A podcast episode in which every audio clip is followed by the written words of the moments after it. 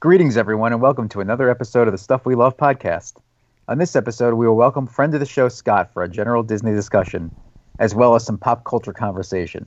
And as always, we will conclude the episode with our very popular Stuff We Love segment. Let's meet the hosts. I'm Joe. I'm Neil. I'm Scott. And you're listening to the Stuff We Love podcast. Welcome to Stuff We Love podcast. The Stuff We Love podcast is sponsored by Autoslash. Autoslash is a website that you visit if you are either interested in renting a car or already have rented a car but would like to save money on that car rental. Scott, how do they go about actually finding you the lowest prices? So what happens is that when you go to their website www.autoslash.com, you will input your information onto the site.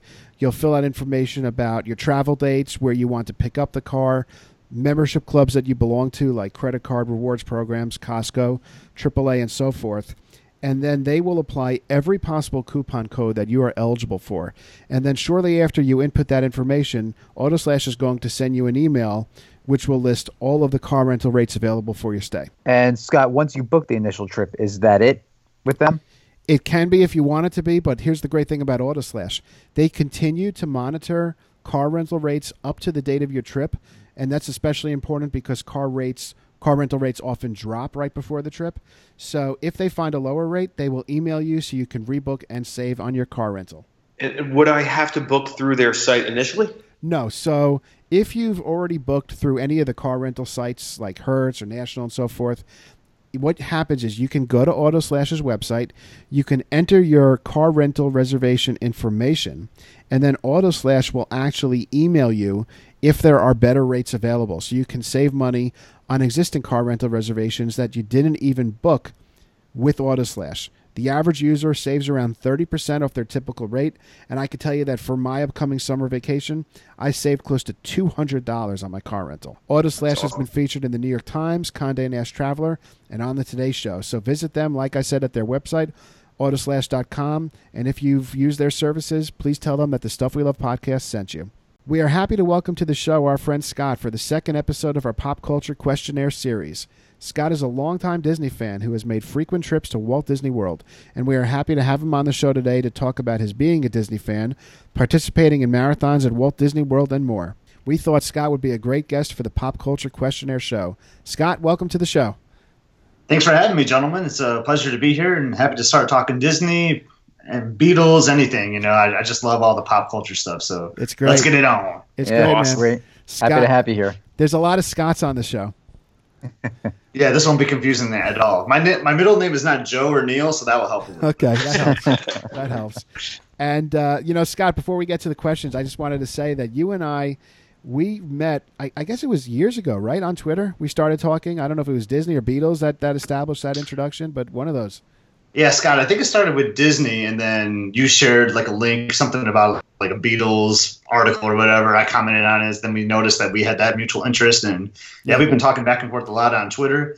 We've never met in real life. Ironically, I've met your brother in real life um, by a chance, like a weird coincidence. Um, but yeah, we've had some great conversations on Twitter, and it's great being able to talk to you tonight. Yeah, man, I agree. It's great to have you on the show. Great to speak to you in person for the first time and uh, we're going to get going on these questions. So most of these are going to focus on Disney, and a few will focus on music and other pop culture topics. So I'm going to turn it over to Neil to start us off with the first question for Scott. Sounds good, Scott. We got to start off here. How did you become a fan of Walt Disney World? All right. Well, it goes back really to 2011. You know, we were just seeing all these advertisements on TV, you know, with the castle and Disney. I was like, you know what, that could be a fun trip for us. So we decided to book it.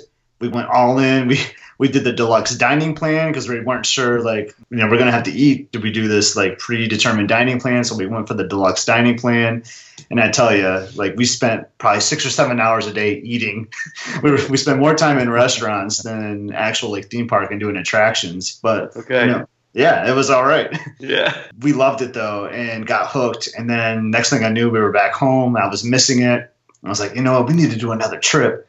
So that trip turned into another one for the next year, and then I was like, you know what, we need to get annual passes. So we became annual pass holders in 2013, and that's when we just got really hooked on it. So it really wasn't from like movies or anything. Like I watched the movies when I was younger as a kid. 101 Dalmatians is actually my favorite. It was just those the, the time getting away from like the bad weather. I'm from Michigan, so I'm sure you guys get you know all about like the snow and the terrible weather. So it's just a nice getaway to see some green, see some palm trees. And that's just created so many great memories for my family. And We made so many great friendships since then. I just can't imagine like not having Disney and Walt Disney World in particular like in my life. It's changed everything for our family for the better.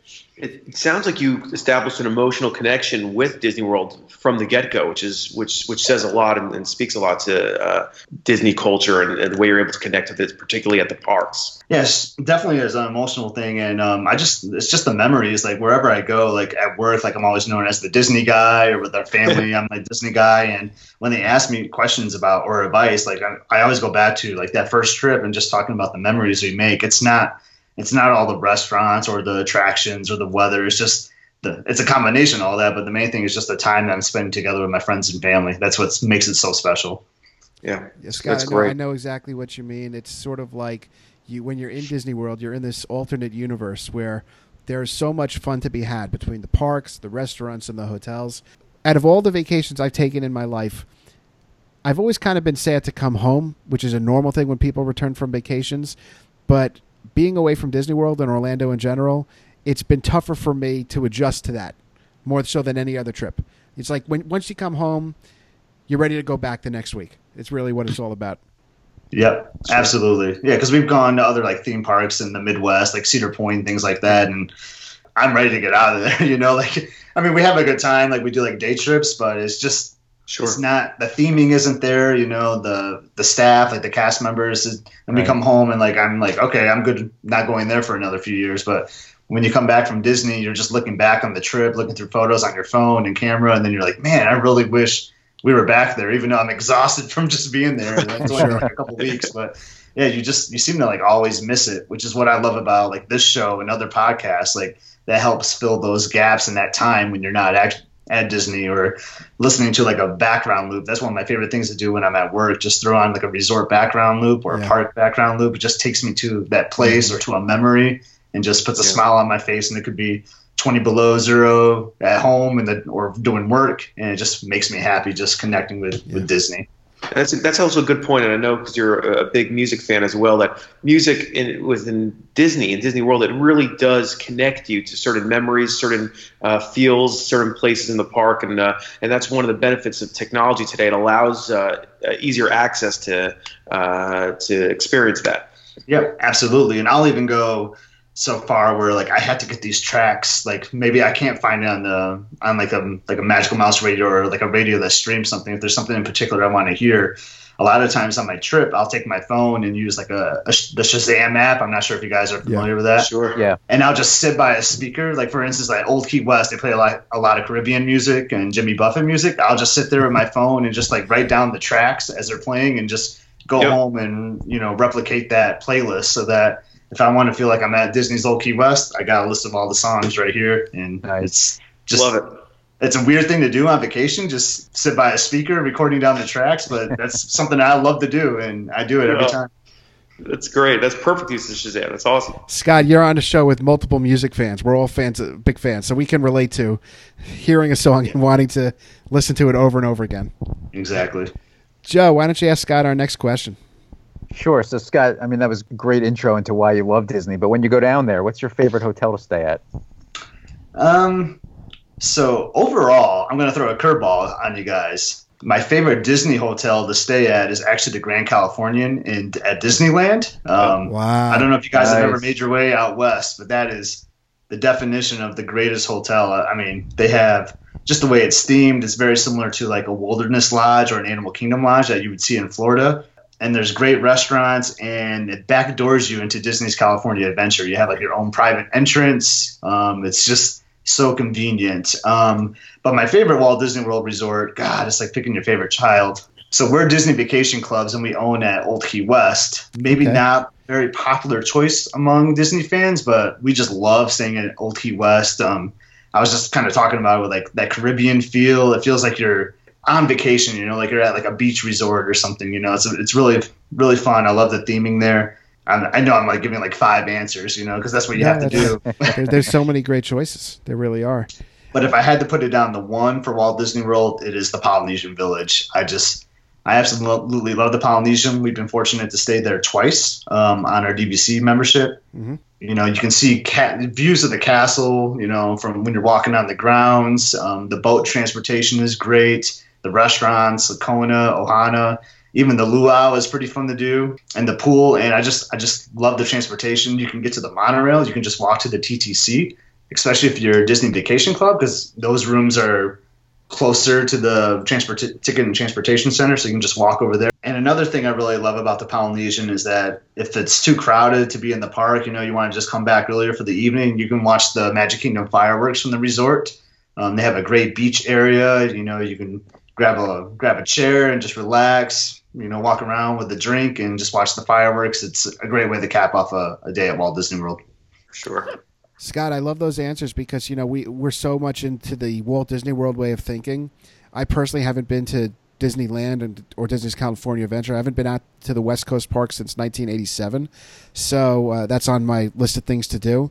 Uh, but that's great. That's that's your number one hotel. And in terms of Disney World, I actually never really considered Old Key West before, but I recently saw the hotel featured a lot in a particular vlog, and it looked beautiful. I was I was blown away by what I saw. Yeah, it's gorgeous. Um, one recommendation I would have for Old Key West, though, and I'm not sure what your what everyone's mode of transportation choice is when they go down there. Having a car is really helpful for Old Key West. Mhm. The it's such a huge resort. Like if you're taking the bus, the bus the bus stations may be far away from your room, or the bus routes are really weird because they have to go through these roundabout circles. They, they take a weird, really weird path when they're at Old Key West. So you could get to the resort. It might be another 10 minutes before you get to your room, depending on where you're staying. The way the, the resort is laid out, there's a parking spot in front of every villa. So you can just park right in front of your villa and just like walk right in. Whereas opposed to some other deluxe resorts, um, Animal Kingdom Lodge, for instance, it just has a giant parking lot. And it doesn't matter where you park, you're going to have to hike up to the main lobby and then you know walk through this long hallway to get to your room. But at Old Key West, you drive in, you park, boom, you're in your room in like two minutes. Mhm. So super convenient to have a car there. Yeah, I like that, especially if you have a family with you. Yeah. Exactly. And that's another advantage of your annual pass too. It even makes it it's just parking in the parks, to drive to the parks, or go back to your hotel uh, without having to pay the cost of parking. Uh, that that makes a big difference as well if that's included in your annual pass that you have. Yeah. For the theme parks, they do charge now at the resorts um, for parking. Yeah, yeah. The resorts they charge. That's yeah, right. yeah, Yep. for the resorts, they do charge now. But it, to me, that's that's super convenient. Mm-hmm. Um, for when you're staying at Old Key West, it's such a huge resort like that. Saratoga Springs is very similar to that as well. Sure. Well, And one question I have before we go on back to the question on the list, I, I feel like I should know this having been to Disney World so many times, but is Old Key West like if you enter the main gate at Disney World and you bear to the right and you get to a light, if you and you make a left, you could get to the Port Orleans hotels. Is Old Key West to the right? Is that sort of the area it's in? Yeah, so it's on the same street as the. Well, it's not quite the same street, but it's right by the the Port Orleans resorts. That's what I thought. So it's considered a Disney Spring resort. You can take Yes. the take the boat to Disney Springs from there as well. oh, okay. so it's kind of like that. on the same yeah. So it's kind of on the same path as the Port Orleans and Saratoga Springs. yeah. and and I like that area personally. Yeah. Um, it's kind of away from all of like the the main strip. You know, it's kind of quiet over there, and you got the Sassagoula River that you can just take the boat on. It's Right. It's I love- think that's the most underrated free thing to do in Disney World is the uh, Sassagoula River, River to Disney Springs. Yeah. but um, I would say that's my favorite attraction probably at Walt Disney World is that. It's great ride. Great, great ride. Yeah. and going back to the music, they have a pretty good, awesome background loop on there Yep. too. that is very true, Scott. So, Scott, the next question on our list is whether or not when you go on a Walt Disney World vacation, do you have a tradition of a particular theme park that you always go to first, or do you change it up? So it's not necessarily a tradition, but it just so happens to work out that we always go to Epcot first. Okay. I don't know why that happens. It's usually maybe it could be a combination of things that you know we're just planning on meeting some people and they just happen to be at Epcot, like that was in their plan, or maybe we just have a dinner reservation. We end up we end up making a lot of reservations at Epcot, as you guys know. World Showcase has is loaded with great dining options Totally. after a long day of travel because we always fly. We're from Michigan. We could do that drive, but I prefer to just fly. Um, Right. It's just just way easier. You guys know. Um, And then we take MCO is a great airport. Great Yeah, place. I, I love MCO. Yeah, Yeah. So we just fly down there. You know, we're usually pretty hungry and we're excited, but Epcot just works out. And Illuminations is my favorite nighttime show. hmm Sadly, it's going to be going Yeah. away, but I'll get one last glimpse of it this summer coming up. Yeah, But, um, for sure. Yeah. But um, yeah, it's just I don't know why. I mean, Magic Kingdom is probably overall as our family's favorite theme park, but we just always start at Epcot. It just gets us ready for Scott, the, do you have a particular restaurant or two uh, at Epcot that you like to eat in uh, the most? Well, Neil, before we uh, actually, the next question on the list was to ask Scott to name some of his favorite Disney World restaurants. So Well, you, you've I- jumped ahead, but Wow. uh, that's Hey, that works for me. That's That- awesome. Well, as you guys heard from my first trip, I do like dining. My not the first, yeah, from the first trip, I do love to dine at Walt Disney World, Me too. and we've dined probably almost everywhere at Epcot. Specifically speaking, Epcot, um, Le Cellier is probably my favorite Okay. there. Um, great steak. I don't know if you guys like drink beer or anything, but they have a great beer selection also. Okay. Uh, they, I- I'm a big fan of beer flights where you get like a like four three ounce pours or whatnot. hmm Um, great sampling there, great steak. Um, you can't go wrong with Via Napoli either. I love pizza. I would say Disney pizza is questionable. I'm sure you guys, you know, from where you're looking at, you guys got some great pizza. Um, No, But, I um, believe that. I actually uh, Via Napoli, the the Italian restaurant at the Four Seasons now, also has got great pizza, and at the uh, Jack uh, Jock Lindsay's Hangar Bar has a great pizza there. They've actually, uh, but I I know what you mean. First, like the theme park pizza. I actually have seen some really exciting choices pop up over the past few years with the pizza, which is which is exciting. yeah, that's really exciting. Yeah. I do love Um, Via Napoli's pizza though. Their pepperoni. Via Napoli is very good. Yeah. Oh, it's phenomenal. And we're to the point w- with the way we travel. Um, very rarely is it just my wife and my daughter. We've made so many great friendships through the years through social media and other podcasts where there's usually going to be a group of people that we know that's at Disney at the same time as us. So when we booked via Napoli, I don't know if you guys can picture it when you walk into the restaurant, but there's this like long table in the middle that seats Yes. probably like 25 people. We always get that family table, and it's just it is just a great time. I remember um, when I finished my first Dopey. I know we'll probably talk about Run Disney later at some point because that's Yes. a big part of part of what I do with Disney. I remember walking into Via Napoli with all my medals around my neck, and like I started like a slow clap. I don't know why I did this. I was just exhausted from running the marathon. And everyone got up and we all started clapping while we got seated at the long table. We just felt like celebrities and big shots. You know, here we are in the middle of the restaurant with this huge group. Everyone's clapping. Oh, man, that's another That's great cool. memory I'll always have. Completely. That's awesome. But yeah, but going outside of Epcot though, I don't know why, but we just because probably because they're they're awesome. But we really love the signature restaurants. California Grill is easily my favorite. Um, you get like dinner and a show there with the with the fireworks show with of Happily Ever After. Um, we try to time it right, so we get there. We try to book a reservation like an hour and a half before Happily Ever After, so we can sit down, and enjoy the meal, um, take our time, get dessert, and then we'll hop out to the to the viewing deck and just watch Happily Ever After. It's a great way to finish off a night. hmm But um, you can also do a similar way. Um, it's a different perspective, but also amazing is Narcoossee's at the Grand Floridian. I don't know if you guys have been there or not. I went there Never been once. Yeah. I don't know if it's underrated or not. I think it's underrated because we can usually get a dining reservation much easier than we can at California Grill. Watching the fireworks from there is just a totally different perspective. Where at California Grill, you're high up, you know, you're looking kind of down on the Magic Kingdom. Where at Narcoossee's, you're on the water, so you're seeing like the it's almost like illuminations in a way. You're seeing like the reflection of the fireworks on the Mhm. Seven Seas Lagoon, and that is just it's super neat. My wife and I go back and forth for which view we like better. I prefer California Grill. She prefers the Narcoossee one, but you can't. You're you're winning if you're getting one of those views. right. Right. Yeah, I definitely want to try that out. And it's uh, you're right. The setting is such an awesome setting too. Yeah, absolutely. Yeah, and Narcoossee's. Um, it seems like it's less crowded too. Like, because I know at California Grill, if you dined earlier in the day, so you had like a five o'clock dining reservation, you finish your meal. It, I mean, it's awesome that they do this. Then you can come back up later in the evening if you have your receipt for the day. Mhm. So it can get kind of crowded up there. Plus, the restaurant's a little bit bigger. But in Narcoossee's, it seems it's a more private group. It's a smaller restaurant. I don't think people that were dining earlier in the day are coming back. Um, I also have noticed that Narcoossee's is more of a slower pace. So it could be like people that are in that first dining, the first seating are the only ones in the restaurant anyway that would be coming back. So Right. I don't know. It's just, it's just, it's just awesome. You can't go wrong with Disney food. I love Disney food. Me too. Me too. Too. Joe, next question for Scott. Sure. So, Scott, when you're uh, in Walt Disney World, is there a preferred method you have for getting around the parks, getting around? I know, you know, I know you said you, you prefer your rental car or just a car down there, but do you? What's your favorite mode of Disney transportation?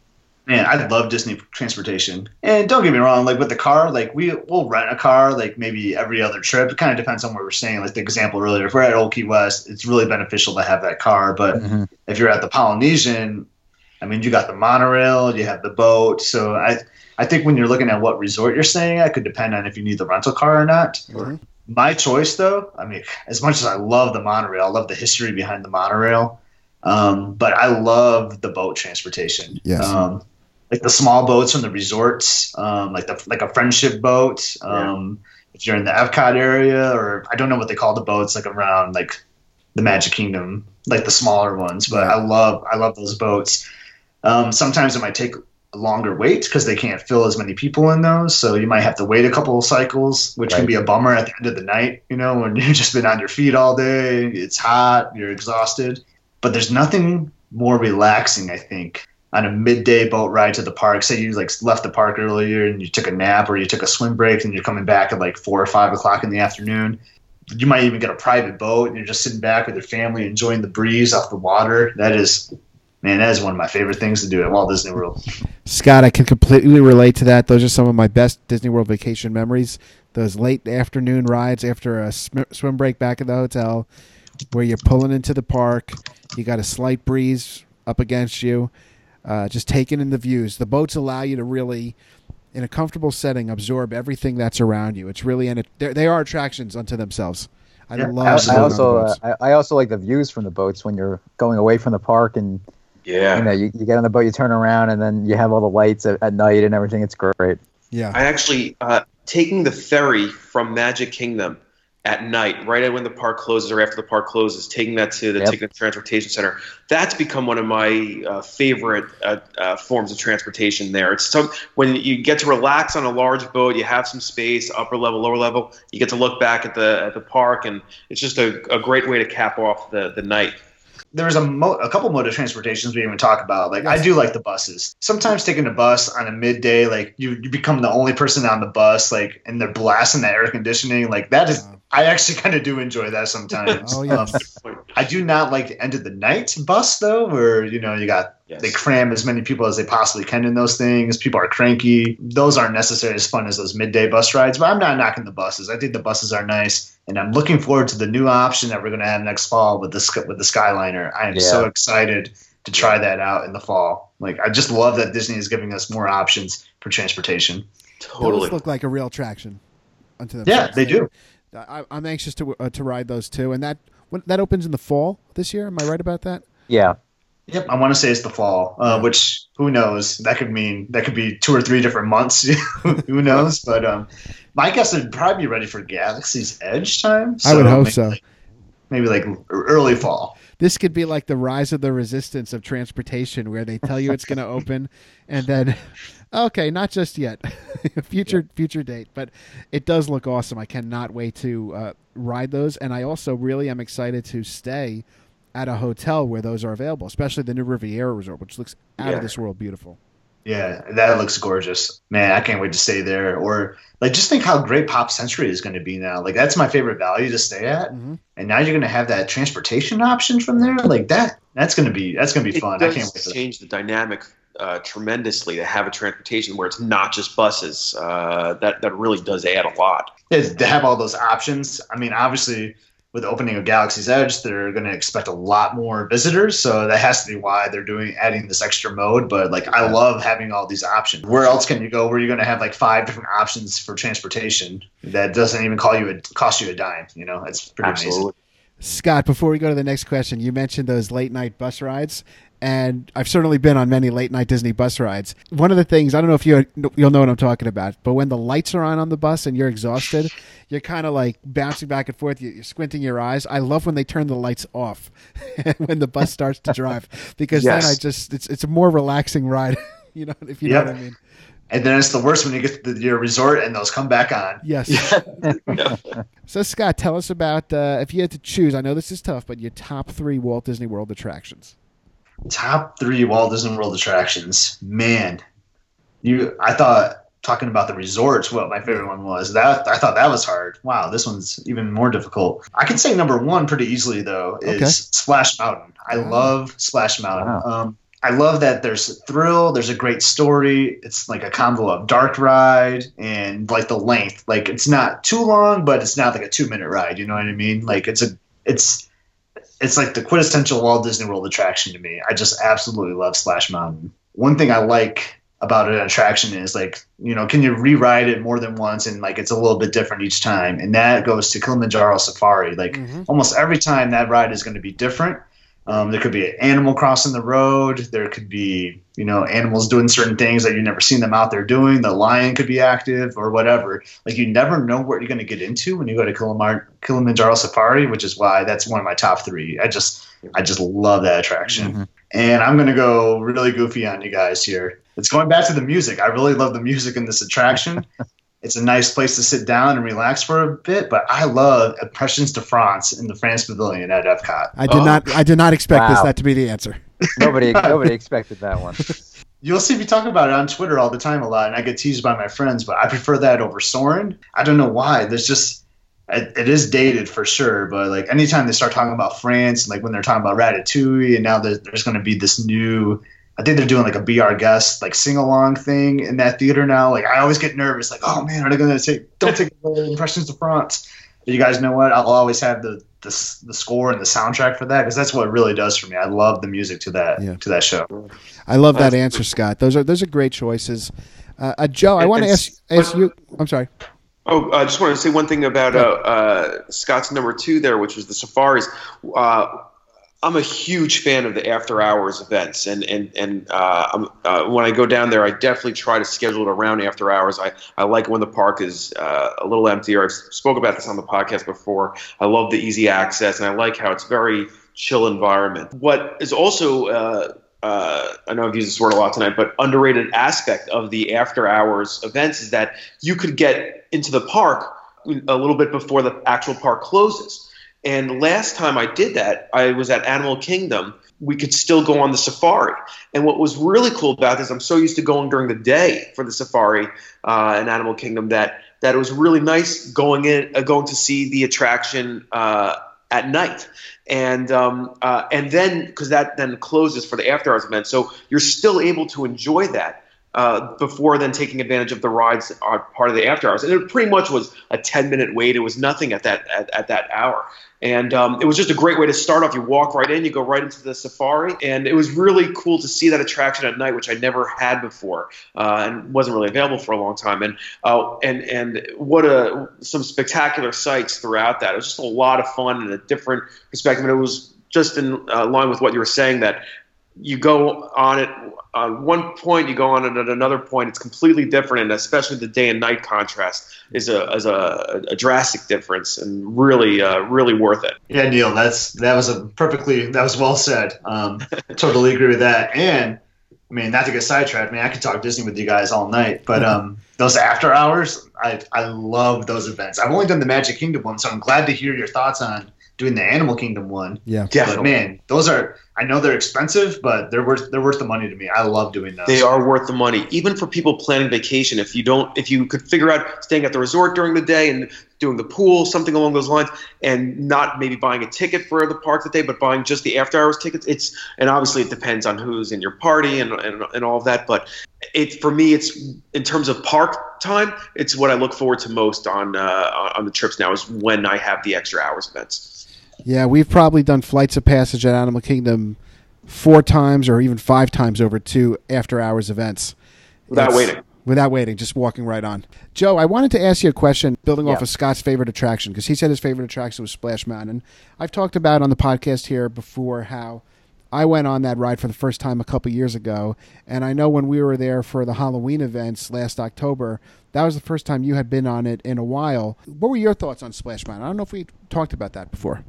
We didn't really, but I, I actually liked Splash Mountain. I thought it was a very relaxing ride, even though it, it's got that that sense of the danger with the drop and everything. It's got a little bit of excitement. I thought it was more relaxing. It, it was a, like Scott said, it was a more lengthy ride, so you got to sit you know, in the the vehicle as it went up and then into the dark cave and everything. I liked that part about it. So I like the ride. I mean, I don't know if I would call it one of my favorites, but the I would certainly not hesitate to go on it again. I'm I'm sure when we go back, um, you know, if there's a uh, fast pass or something open for it, I'm going to get it. Oh yeah, absolutely. So Scott, I, I want you to talk to us and to our listeners about your Walt Disney World Marathon experience, experiences because I know that's a big part of your connection to Disney.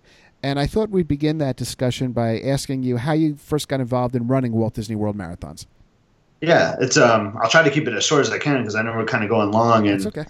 Um, but uh, I mean, I know, I know the audience can't really see me, but um, I've actually, I'm actually a little overweight. I'm a little oversized, and when I first started going to Disney, you know, we're talking about all that dining earlier. I was pushing almost 290 pounds, and I was like, man, I got to do something about this. Like, this isn't healthy. And I was just looking at myself, feeling not feeling all that great. And a podcast that I was listening to at the time, and I still listen to, it's one of my favorites. Um, created some great mem- um, friendships over there. Is the Our Guest podcast Yeah, which I'm sure some listeners of this show listen to as well. Sure. Yep. I know all of us do. Um, so Mike Rallman is the host there, and he had a great episode on with a listener named Mike Bankhead, which I don't know if you guys have heard of him or not, but they're talking about Run Disney and like what modes, what what, what motivates them.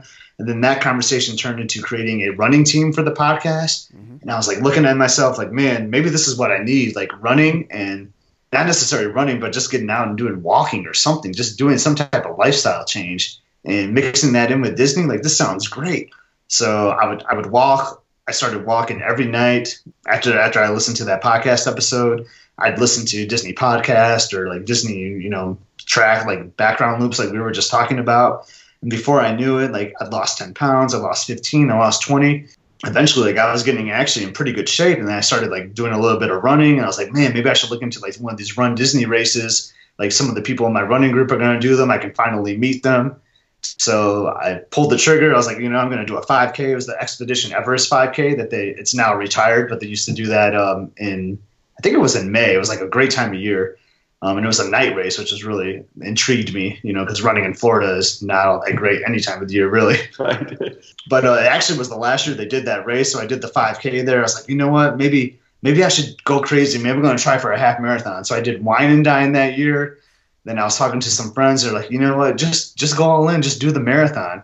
So I trained up for the marathon. I lost more weight. I actually got down to 190 pounds. So I lost almost 100 pounds over like this two two to three year span. Wow. Um, yeah. Wow. Uh, and I just never thought that I could ever do this. And I tell you, running the half marathons and the marathons are, it's just a blast. And I mean, I mean this literally. I always say, like, if I can do it, anyone can do it. I know you hear that expression a lot of people say that, but I really truly feel like I put that time commitment to it. And all it was was just starting by walking and listening to podcasts, things I enjoy just to keep me entertained while I go on these walks and get, you know, work on my fitness. Like that did it for me. And since then, I've gained some more weight, but um, I'm actually registered for Dopey again um, this coming January, and I'm like motivated again. Like I'm, I've been out there every day for the last two or three weeks, starting up my training again. I've already lost a few pounds, and like I'm ready. I'm back and getting motivated again to do it. It's just, it's just awesome to combine two things that you love, like Disney and getting fit. Like you can't beat that. I mean, that's that's a great combination.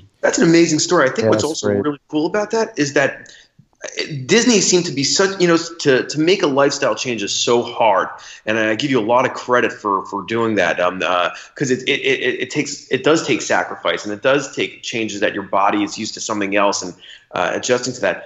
And it's just so cool to hear how Disney played a pivotal role in in in really it's such an important uh, part of your life, which is uh, creating a healthier lifestyle, and it's it's it's amazing. Uh, it's an amazing part of that story. It's just how um, it's something you would never immediately think Yeah. about. Oh, Disney, uh, Disney World. uh, You know, you think about vacations, you think about the movies, but how that could, you know, the the benefits that that uh, provided uh, is is really cool to hear, and I give you a lot of credit for for doing that. That's awesome.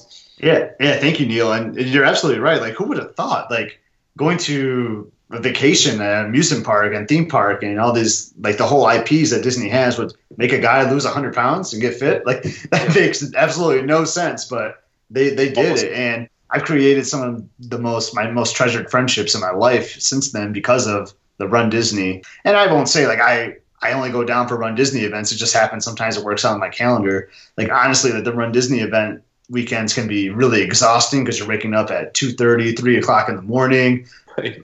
there's a lot of crowds you're exhausted most of the time you're not spending as much time with your family as you would want but those are just unique kind of trips that create wholly you know a whole different kind of memories that you know you never thought you'd make in other trips so Yeah. i love them That's amazing. I love that story. Scott, out of all the things that people have said on the podcast, that is definitely one of my favorite stories, if not my Yeah. favorite story. That that's inspirational for me because weight is something I've struggled with.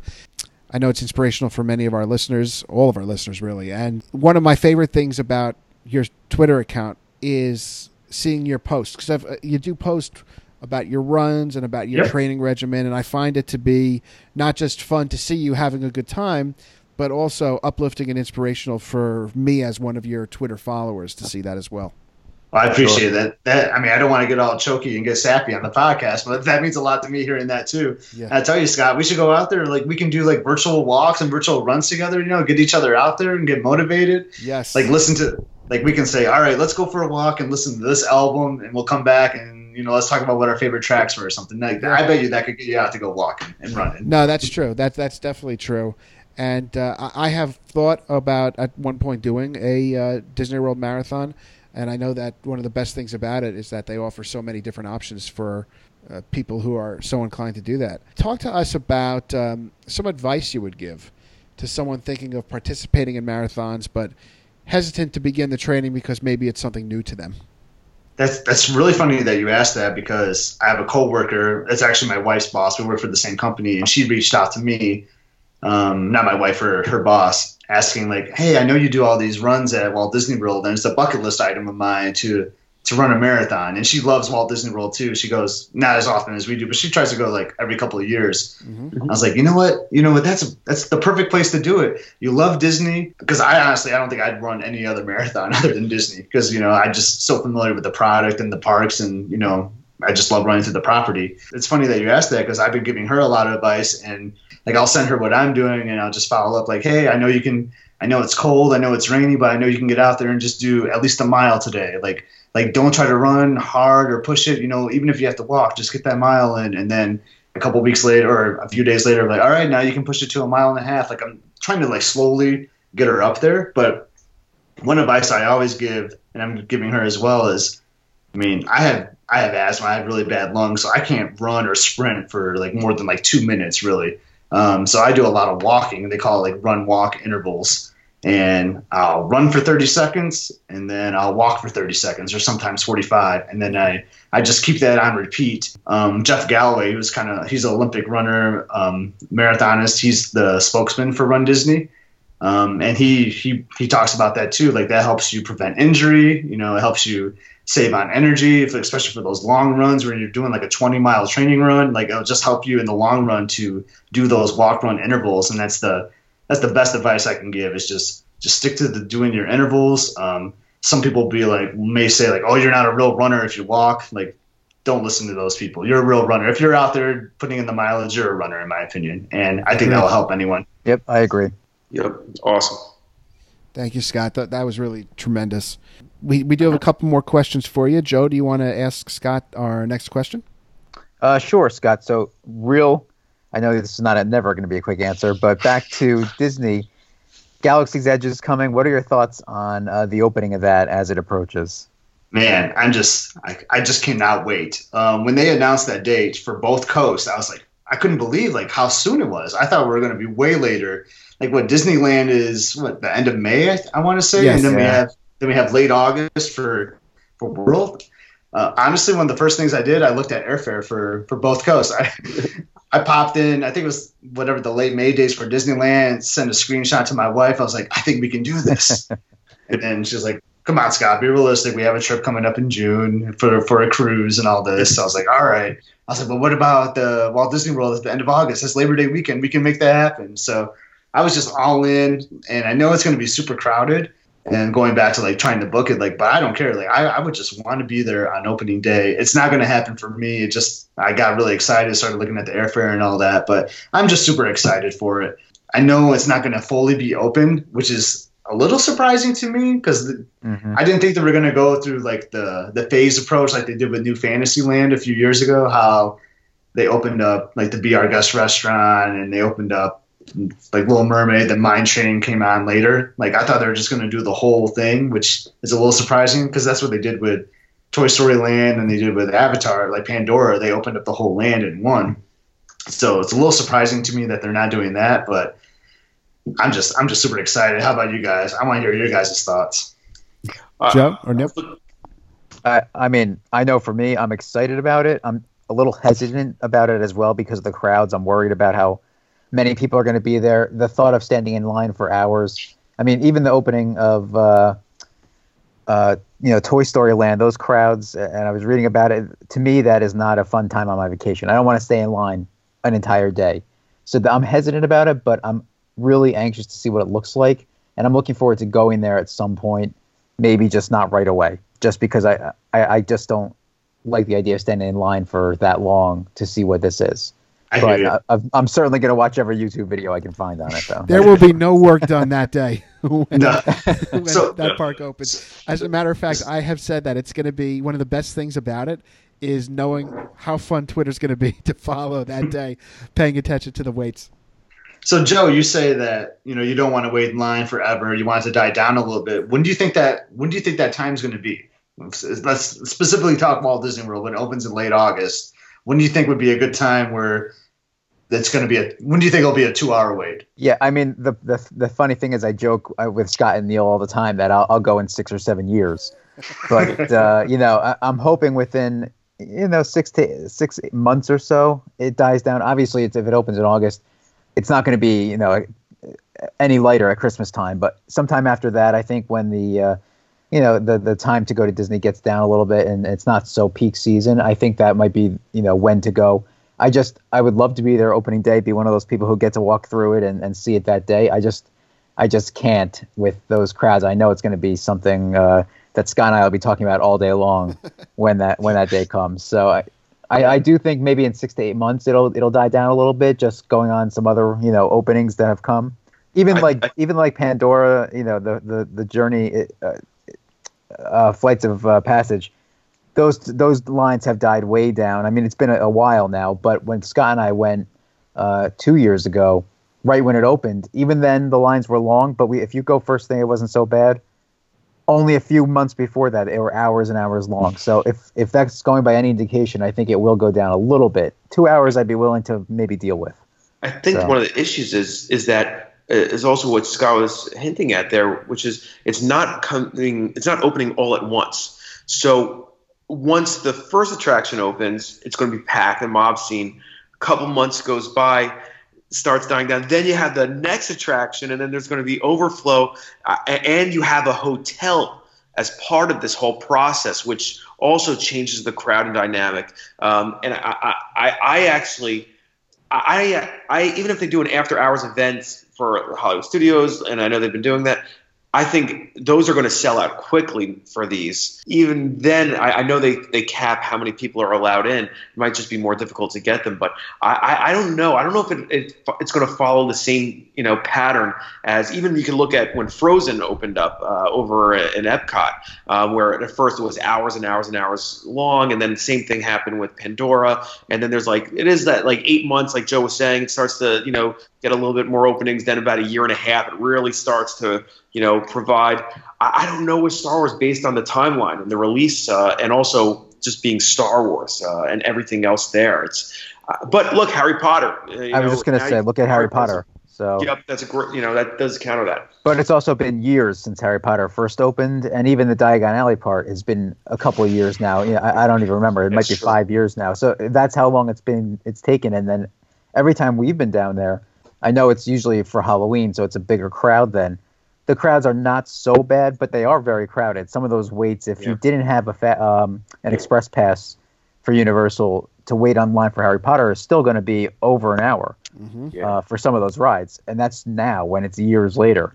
So I, I think you're right, Neil. I think I think an hour wait at Star Wars would be like the ideal wait to go Yeah, if you had to right. do that. And obviously, if you you you know, I don't. I, it's not. I, we're not even talking about fast passes here. It's just waiting in line. Right. If I can get an hour wait, I'll do it. Hopefully, that won't take five years, but I. But you never know. They should turn that park into a 24-hour park. That would be terrific. That would be awesome. I'd go at Yeah. three in the morning. So, so I'll give you guys two thoughts on Galaxy's Edge. First off, let let me just say I'm extremely excited for it. Cannot wait to see it. Uh, the, the first thought is that as excited as I am for the attractions, I am just as excited for the food and drink options and to see how the park, that section of the park looks. I want to pay attention, just like in the Wizarding World of Harry Potter, to the attention to detail, the theming. Uh, I would love to just be immersed in a Star Wars land. So I'm extremely excited for that. Even the Coca Cola products are going to be themed in unique bottles tied to Star Wars. So I think that's going to be really cool. The second thing is anybody that's a Disney fan knows that there's, for a long time, been a notable segment of the Disney fan community that has referred to Hollywood Studios as a half day park. People don't understand how you can go there for more than a half day. I would make the argument it could be a full day park, but a lot of people looked at it as a half day.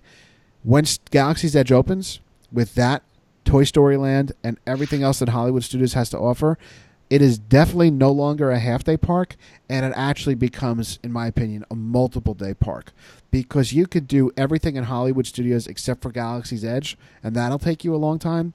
And then you could go back another day for Galaxy's Edge and be there for hours. So this totally changes Hollywood Studios and what it's going to do to our vacation planning. It's going to make it, I think, a lot more fun and a lot more exciting and give the visitors to Disney World many more options in terms of how to spend their Hollywood Studios time. So I, I'm I'm very excited, and I can't wait to see what the wait times are opening day. Opening day. Yeah, I can't wait either. Uh, I it- it's going to have to be a multiple day park because you're going to spend one entire day waiting to get into the Millennium Falcon.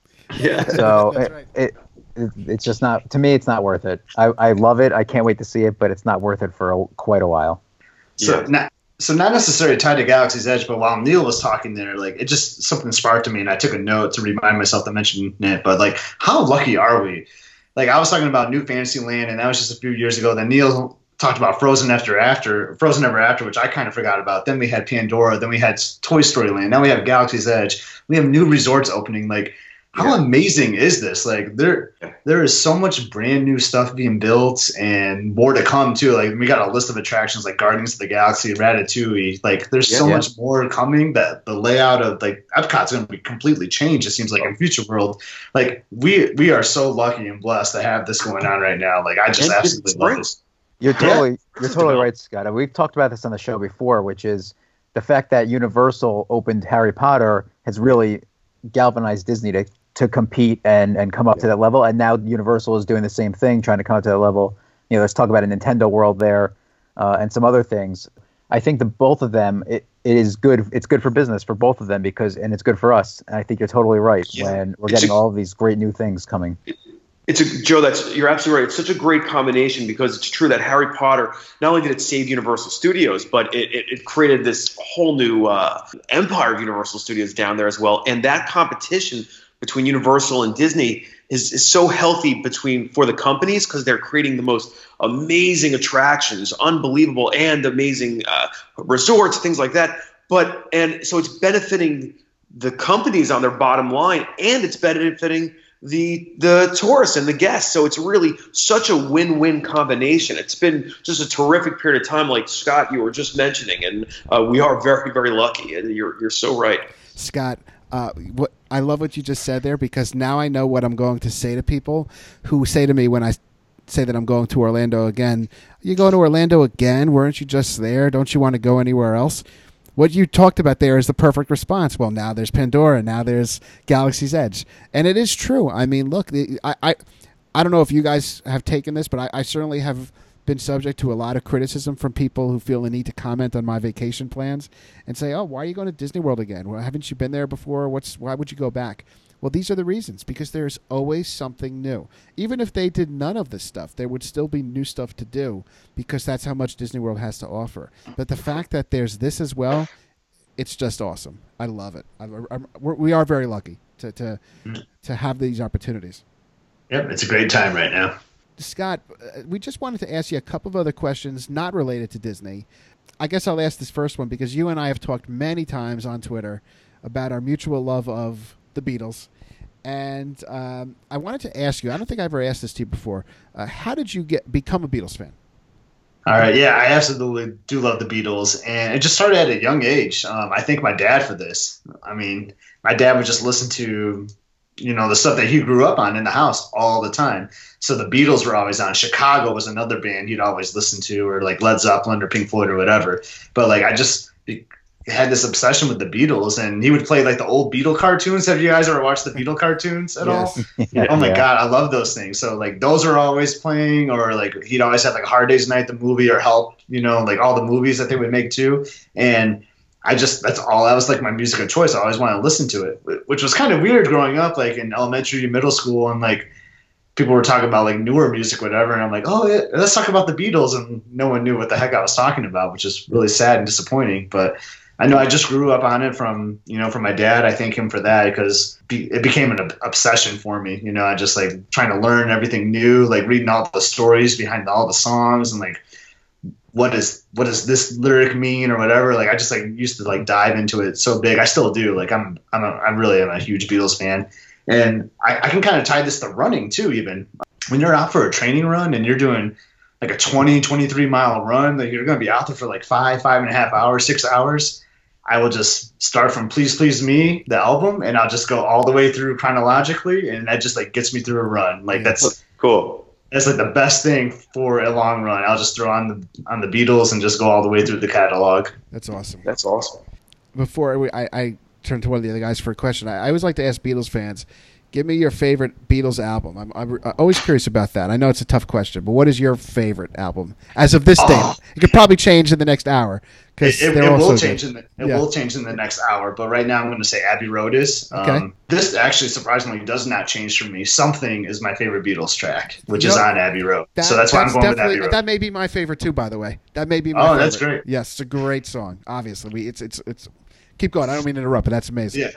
Uh, man, you just think about something though. Like lyrically, it's amazing. Which is it's kind of like a play on a James Taylor song, I believe. Right. Um, yeah, which is kind of that's it's kind of cool tidbit there. Um, but the bass line by Paul in that song, and Yes. when Paul does it live, you ever see like Paul do it live with the ukulele? Oh my god, it, I'm I'm just I'm gonna go crazy right now just talking about it. But anyway, so something is that's my favorite Beatles song, and then just like everything on Abbey Road is just amazing. Like the medley at the end, I love the drum solos, kind of In-A-Gadda-Da-Vida-ish by uh, Ringo there at the end, but like and how they trade, you know, they trade the lead guitar solo between the three three of them. Like I don't know, like everything about that album is amazing to me. I love on Abbey Road the song "Oh Darling." Be- Yes. to me, that's maybe maybe Paul McCartney's best vocal because of the combination of the traditional singing and the screaming he does. And I love the uh, influence of kind of that '50s doo-wop background vocals in that song. It's just amazing. And then um, because I love because like that is great, great melody. And then you never give me then you can just I can just go song by song and just We explain. got we got to have you best. back on just to talk Beatles. Hey, I'm good for that. And guys, I, we, I- we have one other question to Scott. It's kind of just a general question, but uh, Neil, you want to take it?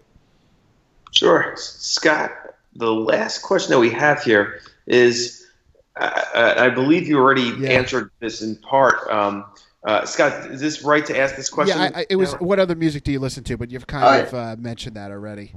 Yeah, so yeah, I just kind of grew up on. I mean, so I have Sirius XM radio, and I have it on the '60s station a lot. I mean, it's weird. Like I'm in my mid 30s. Why am I listening to '60s decade music? But I love the oldies. I just there's something about those two two and a half minute songs. You know, those they're just quick classics. You know, I just love them. But um, big classic rock guy. I love Zeppelin. I love Pink Floyd, The Who. Um, I can even get into Rush a little bit. I love Neil Peart. He's a great drummer. I was a Nice. am a percussionist, so I love I love listening to like just isolating and like focusing on drum tracks a lot is what I'll do. You know, when I listen to music.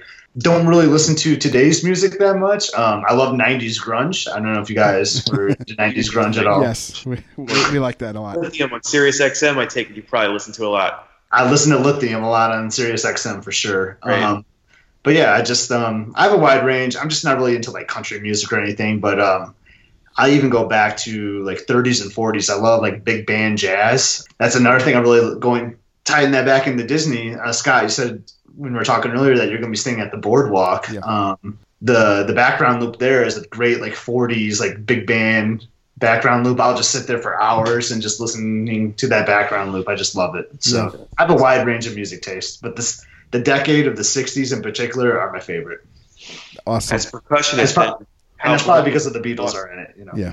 Yeah. I was just going to say, uh, uh, as percussionist, Hal Blaine, that was a big loss. As a fan of '60s music, and that was a that was a that was a tough one. That was a tough one. I mean, just think like how many great tracks was he on? Oh my Yeah. gosh! Like I was actually just reading also about Dick Dale. Uh, I know he's not a percussionist, but and his involvement in Space Mountain in in Disneyland. That he wrote it over and over and over again with uh, some of the Imagineers and and created some of the guitar tracks for Space Mountain. Uh, that was another recent loss, uh, but I had no idea about his involvement with that at all. wow, that's really neat. Yeah, Yeah. that was great. Uh, well, listen, Scott, I really, I, I'm sure I'm speaking on behalf of all the guys here. This has been one of my favorite episodes to take part in. I really love talking Disney with you. I love doing it before on social media, and to have just a more of a traditional, full fledged discussion with you about all things Disney was a ton of fun. So thank you for coming on the show tonight. We'd love to have you Yep. back on to talk more Disney and more music and so forth. Absolutely, absolutely. Uh, I thank you for inviting me and joining me. This is um, it's been great just chatting with you guys. It just it just seems like we're just hanging out in someone's living room, just having a good conversation, and uh, I'll be more than happy to do that anytime you guys invite me. I'd love to join again. Thank you, Scott. Thank you, Scott. So now we're going to turn to the stuff we love segment. This is the part of the show where everybody on the episode goes through something. Could be a book, a movie, a, a song that they're enjoying right now and would like to recommend to others. So uh, I'll go first tonight. I'll give two really quick things. One of them is the website Vulture. That's affiliated with New York Magazine. I, I know it's been around for a long time, but I've only recently started really going through it on uh, Joe's recommendation. It's a pop culture website. They cover all things related to movies and theater and music. And I just love reading their commentary and articles. I find it to be a lot of fun. And the other thing just occurred to me because it's something Scott mentioned in uh, his talking about the Beatles. He talked about uh, watching the Beatle cartoons. Uh, a good friend of mine, Mitch Axelrod, actually has written the only book specifically about the Beatles cartoon series. It's called Beatletoons. I read it not too long ago. I learned a lot about the history of the Beatles cartoon series, and it's fascinating in terms of the people connected with the show and how those the uh, episodes came to be. I really, really recommend that book, and I will be sure to link to that on the Stuff We Love podcast website products page. So those are my recommendations. Uh, let's turn it over next to uh, you, Scott, the other Scott on the episode tonight for your Stuff We Love. All right, awesome. As you guys know, I've been like I love the talk, and I'm going to try to like keep this as short as I can. But um, you guys were talking about Harry Potter a little while ago, like Wizarding World, and recently we read the whole series. I went years without reading it. Um, we read it as a family because on a trip we took last fall, we wanted to see what the other side was like. So we went to the Wizarding World and all that. So been really getting into Harry Potter, but that's not the thing I love. What I love lately, and this is something we've done recently, thanks to Harry Potter, is we've seen a couple Harry Potter symphony concerts um, local. And I tell you, like I am all in on like these symphony concerts. Like there's like in this pop series, our uh, town will do. They'll do Star Wars ones. They'll do Harry Potter. They'll do like other John Williams things too. Like it is amazing just to be in a theater and listening to like a live orchestra playing. Like I just I love live music, and when it's something that you can connect to, like from a movie or some type of pop culture thing, it just makes it even that much better. So we're definitely looking into attending more shows at our local orchestra, and can't wait to to see what they have next. But I'm really been into these live concerts that we've been watching at home. Awesome. Awesome. Thanks, Scott. That's great. Neil. Yeah, so I actually uh, for my uh, uh, uh, stuff we love uh, for this week, it's actually I just placed an order for it. I'm excited uh, to to get it. It's the and I was talking to Joe about this earlier. It's the uh, Seiko watch uh, their, from their Save the Ocean series. I got their um, uh, I got their version of the Turtle watch. Um, uh, it's a dive watch. It's, it's this beautiful color, uh, beautiful blue, um, amazing detail, and uh, uh, it's in uh, partnership with Jacques Cousteau's grandson, Fabien Cousteau, and it helps out a learning center, an ocean learning center. Portions of each sale go towards that, and it's just an awesome dive watch. Meets the the uh, diving specifications, uh, so you can really uh, really go to town with this in the water, and um, I'm really excited for it. That's Thank you, awesome. That is awesome. Yeah, Cool. it's a great watch. Uh, Neil and I were talking about it earlier, and uh, I was checking it out, and I, it's it's awesome. I can't wait to see it in person.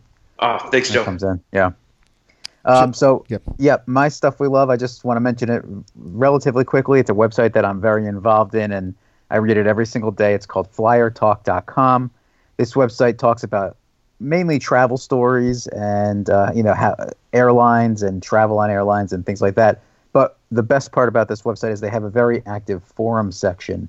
And in the forums, there's discussions constantly ongoing about all kinds of travel related items, whether it be hotel reviews, uh, trip reports, uh, new information that comes out about an airline that maybe put out a new route or something like that, and then reviews and how to travel better, things like that. It's a great uh, website and a great uh, travel forum that I'd like to use as a resource myself if I'm looking for a hotel review.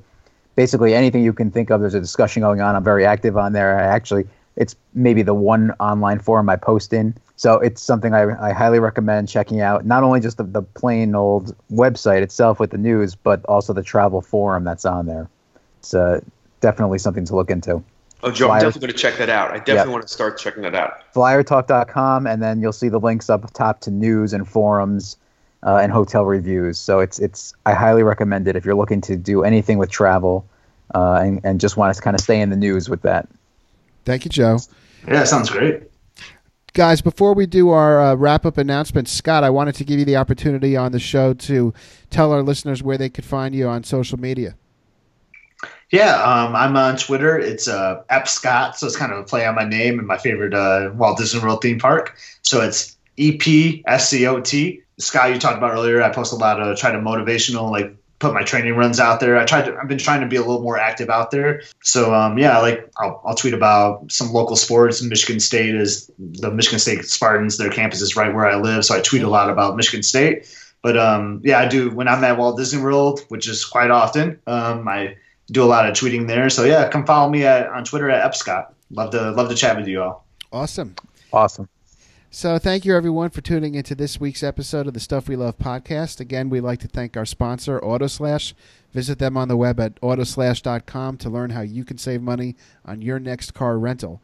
The Stuff We Love podcast is on Twitter at Stuff We Love Pod. We're on Instagram, Stuff We Love Podcast. We have a Facebook page, which we encourage you to go and like. Our website is stuffwelovepodcast.com. There we have our products page where you'll be able to see links to products that the uh, guests and hosts recommend. We uh, have links to Amazon there. If you use those links to go to Amazon and make a purchase, it helps out the podcast, so we encourage you to do that. You can write to us, stuffwelovepodcast at gmail.com, and please leave us those good five star reviews on iTunes, which make it easier for other people to find the show. So let's go around the table. Uh, thank you again. I am Scott. i'm joe I'm Neil. And I'm also Scott. And thank you, everyone. You've been listening to the Stuff We Love podcast.